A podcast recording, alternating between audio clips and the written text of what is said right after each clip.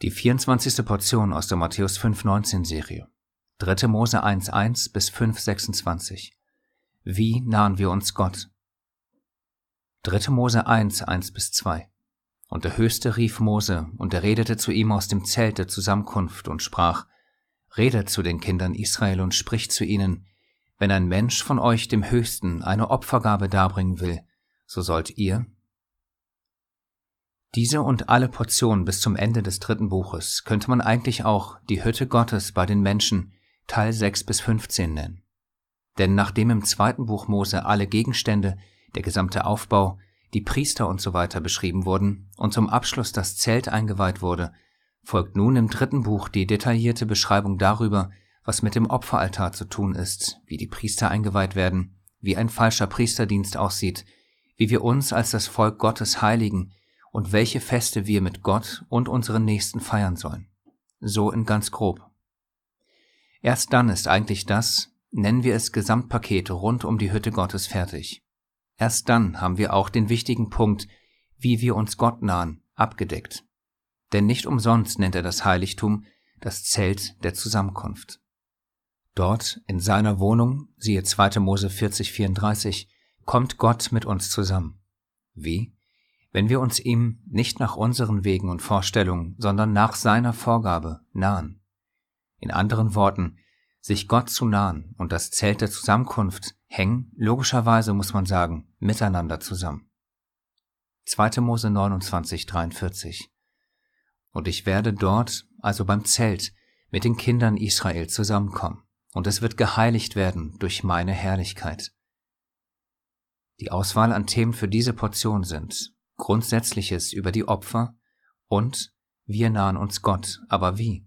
Gibt es dafür eine biblische Grundvoraussetzung? Wir wünschen dir wie immer Gottes Segen beim Prüfen der Inhalte. Grundsätzliches über die Opfer. Gott möchte etwas, wir als Menschheit meist etwas anderes. Dadurch zwingen wir Gott regelrecht dazu, Dinge zu tun, die er nicht möchte. Was meinen wir mit Gott zu etwas zwingen? Um nur kurz zwei anschauliche Beispiele zu nennen. Gott will nicht, dass Drangsal über diese Welt kommt, aber da wir nahezu unbelehrbar sind, zwingen wir ihn regelrecht dazu, so dass sie kommen muss. Denn anders werden wir nicht dazulernen. Leider. Das zweite Beispiel begegnet uns direkt zu Beginn der Heiligen Schrift. Gott wollte nicht, dass der erste Adam sündigt, er tat es durch seinen freien Willen dennoch, und dadurch musste der zweite Adam, unser Herr und Messias Jeschua, kommen und für die Aufrechterhaltung des Treueschwurs unseres himmlischen Vaters und für unsere Errettung den Kreuzestod erleiden. Das heißt, egal ob wir in die Vergangenheit, Gegenwart oder Zukunft blicken, dürfen wir stets ein Prinzip in der Vorgehensweise Gottes mit uns Menschen erkennen. Gott reagiert auf das, was wir getan haben, aber eigentlich nicht hätten tun dürfen. Aus unserem Fehlverhalten heraus zwingen wir ihn in seiner Liebe und Treue regelrecht dazu, Dinge zu tun, die er nicht tun will. Wie gesagt, das beste, anschaulichste und gleichzeitig traurigste Beispiel hierfür ist der Opfertod seines unschuldigen Sohnes. Und genau so ist es auch mit den Tieropfern. Unschuldige Tiere müssen wegen unserer Schuld sterben, weil wir nicht das tun, was er uns befiehlt. Jeremia 7, 21 bis 24 so spricht der Höchste der Herrscharen, der Gott Israels. Bringt nur eure Brandopfer zu euren Schlachtopfern hinzu und esst Fleisch. Denn ich habe zu euren Vätern nichts gesagt und ihnen nichts befohlen in Bezug auf Brandopfer und Schlachtopfer an dem Tag, als ich sie aus dem Land Ägypten herausführte, sondern dieses Wort habe ich ihnen befohlen, gehorcht meiner Stimme, so will ich euer Gott sein, und ihr sollt mein Volk sein. Und wandelt auf dem ganzen Weg, den ich euch gebieten werde, damit es euch wohl ergehe. Aber sie gehorchten nicht und neigten mir ihre Ohren nicht zu, sondern sie wandelten nach den Ratschlägen, nach dem Starrsinn ihres bösen Herzens, und sie wandten mir den Rücken zu und nicht das Angesicht.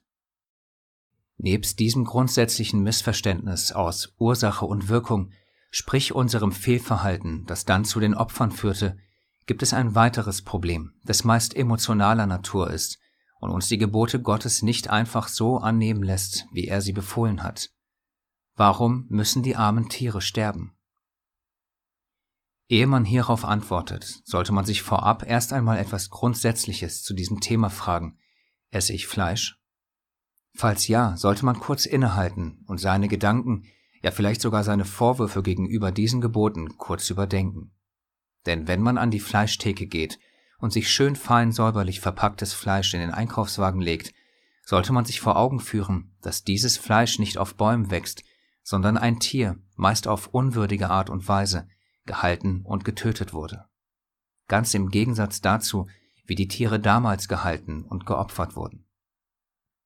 Das vorab kurz erwähnt, zurück zu der Frage, warum müssen die armen Tiere sterben? Eine Antwort haben wir bereits gelesen, weil wir nicht seiner Stimme gehorchen. Würden wir das tun, würde es zumindest einen großen Teil der Opfer nicht mehr benötigen. Allen voran die nicht, die aus unserer Sünde heraus entstehen. So war es zum Beispiel auch bei der ersten Sünde. Auch da musste ein Tier sterben, damit die sogenannte Nacktheit der Menschen bedeckt wurde.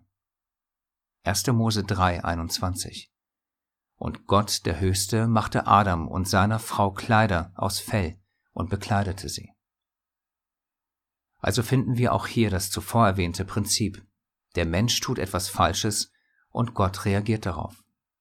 Manchmal handelt der Allmächtige auch bei unseren Wünschen so. Das heißt, Gott lässt manchmal unsere falschen Wünsche zu, wie zum Beispiel beim König Saul. Das Volk begehrte einen König und Gott ließ es zu. 1 Samuel 8, 4 bis 7. Da versammelten sich alle Ältesten von Israel und kamen zu Samuel nach Rama. Und sie sprachen zu ihm, siehe, du bist alt geworden, und deine Söhne wandeln nicht in deinen Wegen. Nun setze einen König über uns ein, dass er uns richte, gleich alle Nationen. Und das Wort war übel in den Augen Samuels, als sie sprachen, Gib uns einen König, dass er uns richte. Und Samuel betete zu dem Höchsten.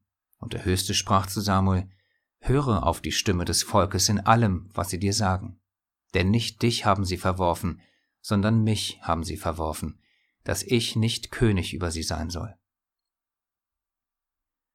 Was uns alle diese und viele andere Stellen zeigen sollen, ist, nicht alles, was Gott uns befohlen hat, gefällt ihm. Aber, und das ist ganz wichtig dabei, alle seine Gebote sind vollkommen, denn sie sind perfekt auf unser gefallenes Wesen abgestimmt. Gottes, nennen wir sie Bestrafungen, vor allem die rund um die Opfer, dienen dazu, unser gefallenes Wesen durch Züchtigung zu verändern. In dem Fall, damit wir zum Beispiel nicht leichtsinnig mit der Sünde umgehen, indem wir einfach sagen, ich gehe auf meine Knie, dann ist alles wieder gut. Zu gegebener Zeit werden wir näher auf diesen Punkt eingehen. Hier an dieser Stelle möchten wir vor allem einen Punkt unterstreichen, indem wir ihn wiederholen. Alle seine Gebote sind perfekt auf unser gefallenes Wesen abgestimmt. Und sie sind alle heilig, gerecht und gut. Römer 7,12. So ist nun das Gesetz heilig, und das Gebot ist heilig, gerecht und gut. Es ist so ähnlich wie mit Eltern und ihren Kindern. Eltern reagieren auf das, was ihr Kind tut. Ihnen gefällt es nicht, ihre Kinder zu züchtigen, aber dennoch tun sie es. Warum? Weil sie sie lieben. Ist unsere Züchtigung mit dem Liebesbeweis Gottes durch seinen Sohn am Kreuz beendet worden? Natürlich nicht. Im Gegenteil. Dadurch, dass wir jetzt Kinder Gottes sind, beginnt erst seine Züchtigung. Hebräer 12, 5 bis 6 Mein Sohn, achte nicht gering die Züchtigung des Höchsten und verzage nicht, wenn du von ihm zurechtgewiesen wirst. Denn wen der Höchste lieb hat, den züchtigt er, und er schlägt jeden Sohn, den er annimmt.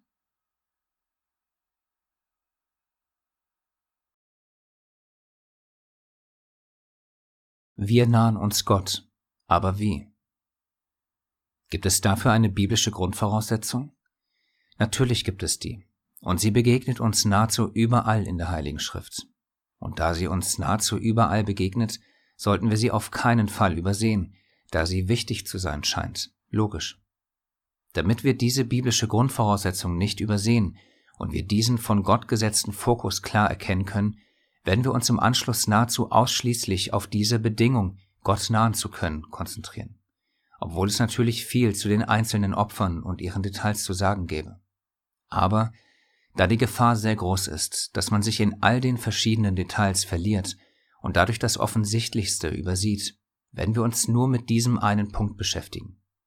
Denn wenn alle diese geistlichen Bilder, die in den Opfern stecken, uns nur dazu bringen, dass wir uns durch Wissen aufblähen, aber am Ende diesen einen wichtigen Punkt verpassen, dann nutzen uns all die Bilder nichts, denn dann haben wir das Allerwichtigste, Vordergründigste und vor allem Praktischste für unser Glaubensleben nicht gelernt. Und da wir, die wir jetzt von Gott zu seiner Weisung, also dem Gesetz, aufgeweckt worden sind, dieser Gefahr der Verführung durch zu viel Wissen und zu wenig Praxis unterliegen, werden wir diesen einen Punkt ganz fest im Zentrum dieses Teils behalten. Ganz nach dem Motto dieser beiden Verse, 1. Korinther 8.1, Erkenntnis bläht auf, die Liebe aber erbaut. Und Jakobus 2.14, was hilft es, meine Brüder, wenn jemand sagt, er habe Glauben und hat doch keine Werke? Kann ihn denn dieser Glaube retten? Zurück zu der Frage, wie nahen wir uns Gott? Jakobus 4,8 Naht euch zu Gott, so naht er sich zu euch. Reinigt die Hände, ihr Sünder, und heiligt eure Herzen, die ihr geteilten Herzens seid. Was hat dieser Vers mit den Opfern zu tun? Für uns mag eine derartige Frage vielleicht Sinn ergeben, aber ein Hebräer würde da nur mit dem Kopf schütteln und sagen, natürlich hat das Opfern mit dem sich Gott nahen zu tun. Warum? Vor allem aus zwei Gründen. Erstens, der Hebräer und hoffentlich auch wir wissen, ehe wir uns Gott nahen können, müssen wir den Missstand mit unserer Sünde bereinigen. Das heißt, wie es Jakobus beschreibt, naht euch zu Gott, reinigt die Hände, ihr Sünder. Dies wird in dieser Portion durch die Schuld und Sündopfer symbolisiert. Der zweite Grund ist für ihn, aber leider nicht für uns, ganz ohne Auslegung sofort ersichtlich. Denn allein das hebräische Wort, welches bei uns mit Opfer übersetzt wird, gibt ihm Klarheit über den Aspekt des sich Näherns, weil für ihn ist das Wort Opfer mit einem Verb verbunden, nämlich dem sich nähern. Für ihn steht also im übertragenen Sinne anstatt wie bei uns Opfer und Opfern Näherung und sich nähernder. Er versteht also allein durch die hebräische Sprache sofort, dass es sich um einen von Gott eingesetzten Weg handelt, sich ihm zu nähern, ganz ohne sich im Kopf abspielende blutige Szenarien, durch die er sich eher distanziert, als sich Gott zu nahen. Genau so sollte auch unsere Denke sein. Das heißt, wir müssen uns von diesen uns von ihm distanzierenden Bildern trennen und den Kern der Opfer verstehen. Dieser Kern ist, dass wir uns Gott nahen, ganz so wie es am Ende der Beschreibung der Opfer, also zum Schluss des siebten Kapitels zusammenfassend heißt, das ist das Salbungsteil Aarons und das Salbungsteil seiner Söhne von den Feueropfern des Höchsten an dem Tag, da er sie herzunahen ließ, um für den Höchsten Priesterdienst zu tun. 3. Mose 7, 35. Die Opfer und das Herzunahen haben also etwas mit unserem priesterlichen Dienst für Gott zu tun. 1. Petrus 2,5 So lasst auch ihr euch nun als lebendige Steine aufbauen, als ein geistliches Haus, als ein heiliges Priestertum, um geistliche Opfer darzubringen, die Gott wohlgefällig sind durch Jesus Christus. Um als Priester geistliche Opfer darbringen zu können, ist es hilfreich, das Abbild des himmlischen Heiligtums hier auf Erden besser zu verstehen. In den letzten fünf Teilen haben wir gesehen, dass das Himmlische und das Irdische miteinander zusammenhängen. Haben die Priester damals hier auf Erden gedient, haben sie so automatisch auch den himmlischen Dingen gedient. Das ist ein sehr, sehr wichtiger Zusammenhang. Warum? Weil solche da sind, die nach dem Gesetz die Gaben, also die Opfer darbringen, die dem Abbild und Schatten der himmlischen Dinge dienen. Hebräer 8, 4 bis 5. Hat man diesen Zusammenhang erfasst, versteht man auch besser, wie ein, sagen wir mal, irdisches, von uns gesprochenes Gebet in den himmlischen Regionen Prozesse in Bewegung setzen kann. Unsere Taten hier haben Auswirkungen dort. Diese beiden Realitäten hängen miteinander zusammen. Und für dieses Zusammenspiel hat er allmächtige Regeln festgesetzt. Einige davon sehen wir hier in dieser Portion.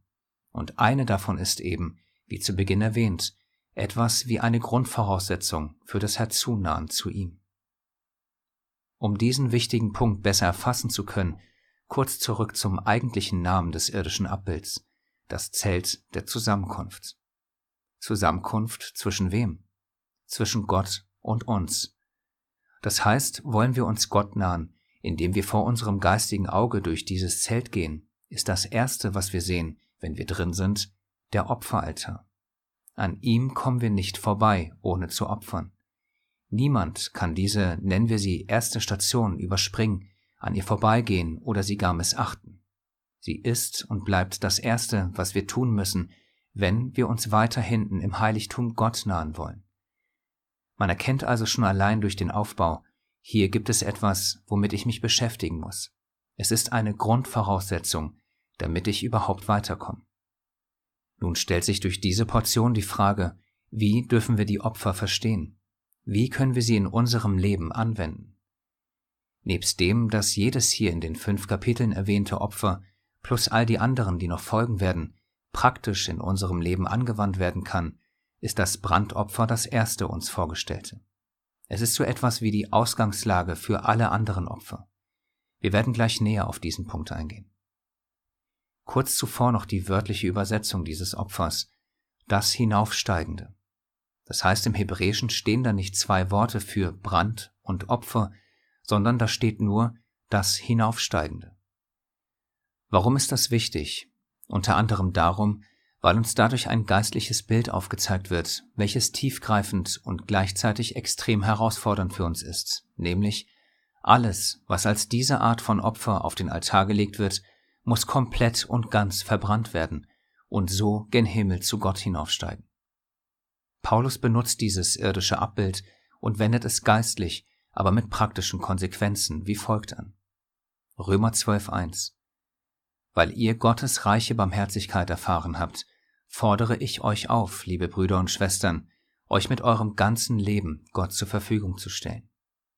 Seid ein lebendiges Opfer, das Gott dargebracht wird und ihm gefällt. Ihm auf diese Weise zu dienen, ist der wahre Gottesdienst und die angemessene Antwort auf seine Liebe. Auch unser Herr spricht die gleiche Sprache, nur dass er dem Ganzen noch eine wachrüttelnde Konsequenz hinzufügt. Lukas 14,33 So kann auch keiner von euch mein Jünger sein, der nicht allem entsagt, was er hat. In anderen Worten, ohne diese komplette Hingabe des ganzen Lebens, ohne diese Selbstaufopferung seid ein lebendiges Opfer, und ohne dem allen Entsagen können wir nicht seine Jünger sein. Das ist eine sehr anspruchsvolle Bedingung, die mehr und mehr in den Lehren unserer Zeit verloren geht, und bewusst oder unbewusst übergangen wird. Jedoch, wenn wir uns den Aufbau des Heiligtums ansehen und uns dazu dann die Opfer, die unmittelbar mit dieser Kopie des himmlischen Heiligtums zu tun haben, vor Augen führen, kommen wir an diesem geistlichen Bild, was eine ganz praktische Anwendung auf unser Leben hat, nicht vorbei.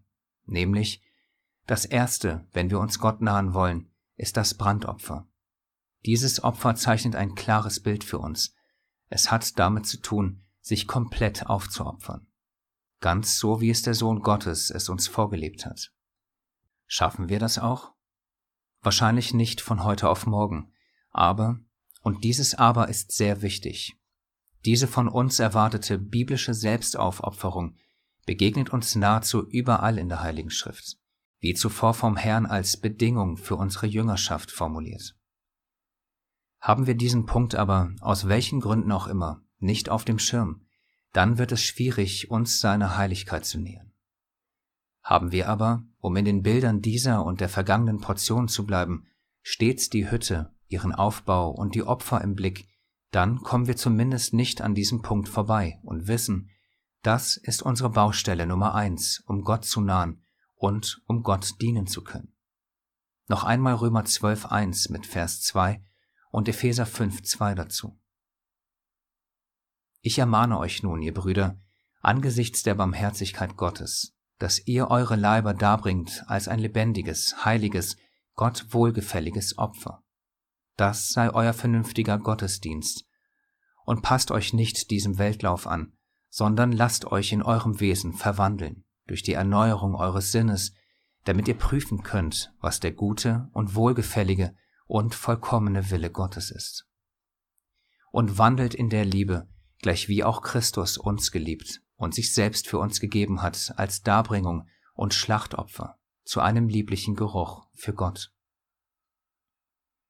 Kurz zu diesem sogenannten lieblichen Geruch. Er kommt auch in dieser Portion wiederholte Male vor und bedeutet wörtlich übersetzt Geruch der Beruhigung. Warum Beruhigung? Unter anderem darum, weil unser Gott im totalen Gegensatz zu der weit verbreiteten Lehre ein eifernder Gott ist, der durchaus auch zornig über uns und unser Handeln werden kann. Man bedenke hierzu, dass es Gott reute, uns gemacht zu haben, weil der Höchste sah, dass die Bosheit des Menschen groß war auf der ganzen Erde und alles Gebilde der Gedanken seines Herzens nur böse den ganzen Tag. Und es reute den Höchsten, dass er den Menschen gemacht hatte auf der Erde, und es schmerzte ihn in sein Herz hinein. 1. Mose 6, 5 bis 6. Was ihm aber wohlgefällig ist und ihn sozusagen beruhigt, sind Kinder, die dem Vorbild seines Sohnes folgen und Gott und dem Nächsten dienen. Wie? In Liebe und Selbstaufgabe.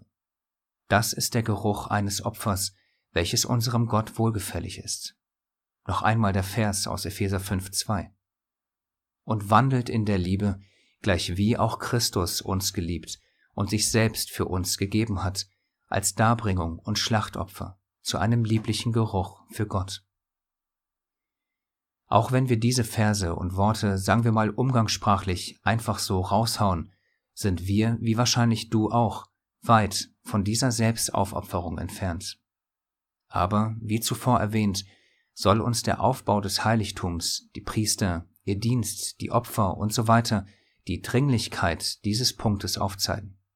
Unter anderem eben dadurch, dass der Altar das Erste ist, was wir sehen, wenn wir uns Gott nahen wollen, und das sogenannte Brandopfer, also das zu Gott hinaufsteigende, das erste aller Opfer ist. Und Christus, der unser Friede ist und in allen Opfern ein geistliches Teilabbild auf sich selbst hat, kann nur dann unser Friede sein, wenn wir uns für ihn aufopfern, wie er es für uns tat. Dieser Zusammenhang aus Frieden und Selbstaufopferung wird durch das Dankfriedensopfer, siehe 3. Mose 7,13 symbolisiert, das nur auf dem Brandopfer dargebracht werden kann. 3. Mose 3,5 Und die Söhne Aarons sollen es, also das Dankfriedensopfer, auf dem Altar räuchern, auf dem Brandopfer, das auf dem Holz über dem Feuer ist. Es ist ein Feueropfer lieblichen Geruchs dem Höchsten. In anderen Worten versinnbildlicht dieser Aufbau aus Dankfriedensopfer auf dem Brandopfer folgendes. Unser Dank ist vor allem dann Gott wohlgefällig, wenn unsere Selbstaufopferung die Grundlage unseres Dankes bildet. Warum? Unter anderem darum, weil wir dann das Opfer Christi in der Gänze verstanden haben und entsprechend danach leben. Denn er ist deshalb für alle gestorben, damit die, welche leben, nicht mehr für sich selbst leben, sondern für den, der für sie gestorben und auferstanden ist. 2. Korinther 5,15 Daher gilt auch, wer sagt, dass er in ihm bleibt, der ist verpflichtet, auch selbst so zu wandeln, wie jener gewandelt ist. 1. Johannes 2,6 Die Selbstaufopferung ist ein Grundbestandteil, ja schon fast eine Bedingung der wahren Annäherung zu Gott. Sie soll allen unseren Anstrengungen, die wir Tag für Tag für Gott in unserem Leben tun, zugrunde liegen. Dieses, nennen wir es, Feuer der Selbstaufopferung für Gott, welches wir in uns tragen sollen, darf nie ausgehen. Es muss jeden Morgen, wenn wir aufstehen, erneut in uns brennen und muss durch unsere Bereitschaft, jeden Tag für Gott zu leben, in Brand erhalten werden. 3. Mose 6, 5 bis 6 Und das Feuer auf dem Altar soll darauf in Brand erhalten werden, es soll nicht erlöschen. Und der Priester soll Holz auf ihm anzünden, morgen für morgen, und das Brandopfer auf ihm zurichten. Ein beständiges Feuer soll auf dem Altar in Brand erhalten werden, es soll nicht erlöschen. An dieser Stelle möchten wir es erneut wiederholen. Wie du wahrscheinlich auch, sind auch wir auf dem Weg. Gott will uns allen auf diesem Weg helfen, aber eben nur dann, wenn wir ihn aufrichtig und von Herzen darum bitten. Und selbst wenn wir das nicht bzw. noch nicht von Herzen bitten können, dann können wir ihn zumindest darum bitten, dass er unser Herz dahingehend verändert. Denn wie wir in den vergangenen Portionen aus dem zweiten Buch Mose lernen durften, wünscht sich unser Gott, dass wir dienen und alles, was wir tun, freiwillig und von Herzen tun. Und das genau so, wie er es geboten hat. 2. Mose 35, 29, Kapitel 39, Vers 42 und 40, 16. So brachten die Kinder Israels dem Höchsten eine freiwillige Gabe. Alle Männer und Frauen, die willigen Herzens waren, zu all dem Werk beizutragen, das der Höchste durch Mose auszuführen befohlen hatte. Ganz so, wie der Höchste es Mose geboten hatte, so hatten die Kinder Israels das ganze Werk vollbracht. Und Mose tat alles, wie es ihm der Höchste geboten hatte. Genau so machte er es. Tun wir das alles aber nicht, dann haben wir es vielleicht nur gehört, vielleicht sogar auch irgendwie verstanden, aber am Ende reicht es nicht, nur Glauben zu haben. Ein Glaube, der nicht zu Taten führt, ist kein Glaube. Er ist tot und wertlos. Jakobus 2,17. Vielmehr müssen wir Täter des Wortes sein und nicht bloß Hörer, die sich selbst betrügen. Denn wer nur Hörer des Wortes ist und nicht Täter, der gleicht einem Mann, der sein natürliches Angesicht im Spiegel anschaut. Er betrachtet sich und läuft davon und hat bald vergessen, wie er gestaltet war. Wer aber hineinschaut in das vollkommene Gesetz der Freiheit und darin bleibt, dieser Mensch, der kein vergesslicher Hörer, sondern ein wirklicher Täter ist, er wird glückselig sein in seinem Tun. Jakobus 1, 22 bis 25. Ein wirklicher Täter, so wie die Kinder Israels damals, als sie aus ihrer Reue wachsenden Gehorsam zeigten. Auch wir sollen dieses willige Herz haben und Tag für Tag so leben, nämlich als Knechte des Christus, die den Willen Gottes von Herzen tun. Epheser 6,6 Darum sprach unser Herr und Meister in Lukas 9,23 Wenn jemand mir nachkommen will, so verleugne er sich selbst und nehme sein Kreuz auf sich täglich und folge mir nach. Alle diese und andere Stellen passen perfekt in das Bild der Hütte, der Priester und der Opfer. Wir möchten hier die Überschriften der letzten Teile nennen, um so zumindest kurz aufzuzeigen, wie all das, was am Ende des zweiten Buches geschrieben steht, nahtlos in das dritte übergeht. Die Inhalte zuvor waren unter anderem unser williges Herz, unsere Gesinnung beim Dienst für Gott und unseren Nächsten, wir sind zum Dienst berufen, der Weg vor den Thron Gottes und alles ganz genau so machen, wie es Gott befiehlt und nicht davon abweichen. Um alle diese Punkte zu erfüllen, brauchen wir die Veränderung unserer Herzen, und zwar von Grund auf. Das war sozusagen das Endergebnis des fünften Teils. Hier der passende Abschnitt dazu. Die Läuterung bzw. Veränderung unserer Herzen ist mitunter unser größtes Problem. Wie in der letzten Portion gelesen, will unser himmlischer Vater uns klar machen, wir sollen das, was wir tun, willigen Herzens tun. Unser Herz muss diese Läuterung also wollen. Dann, durch die Geduld und Gnade Gottes, wird er uns und unser Herz nach und nach verändern. Wie gesagt, sofern wir wollen. Und wollen können wir nur, wenn wir Einsicht zeigen, dass wir ein Problem mit unseren Herzen haben. Denn genau um diesen Punkt geht es ja im Glauben, nicht um unser Bekenntnis, das Halten von Speisegeboten, das Verständnis über das Heiligtum, all das ist natürlich gut, sondern vor allem um die fundamentale Veränderung unserer Herzen, damit wir Gott auf die ihm wohlgefällige Weise dienen können. Noch einmal der oft zitierte Vers aus Römer 12.1. Weil ihr Gottes reiche Barmherzigkeit erfahren habt, fordere ich euch auf, liebe Brüder und Schwestern, euch mit eurem ganzen Leben Gott zur Verfügung zu stellen. Seid ein lebendiges Opfer, das Gott dargebracht wird und ihm gefällt. Ihm auf diese Weise zu dienen, ist der wahre Gottesdienst und die angemessene Antwort auf seine Liebe. Streben wir dieses Herz und dieses Leben an und bitten wir in Demut unseren himmlischen Vater um diese von ihm gewollte Veränderung unseres egozentrischen und kleingläubigen Herzens, dann wird seine Hilfe folgen. Dies ist gewiss, denn jeder, der bittet, empfängt, und wer sucht, der findet, und wer anklopft, dem wird aufgetan. Matthäus 7, 8. Damit all das zuvor Erwähnte sich in unserem Leben zeigt, dürfen, sollen und müssen wir um das hier bitten. Erschaffe mir, o oh Gott, ein reines Herz und gib mir von neuem einen festen Geist in meinem Innern. Psalm 51, 12. Heiliger Vater, im Namen deines Sohnes bitten wir dich, hilf uns in unserer Schwachheit und verändere uns von Grund auf. Hilf uns dabei, dass wir uns mehr und mehr selbst aufopfern, für dich und für unsere Nächsten. Wir möchten ein Licht für deine Wahrheit und Gerechtigkeit sein, so hilf uns bitte in deiner Gnade, Güte und Geduld. Mehre deinen Geist und deine Liebe in uns und hilf unserem Kleinglauben.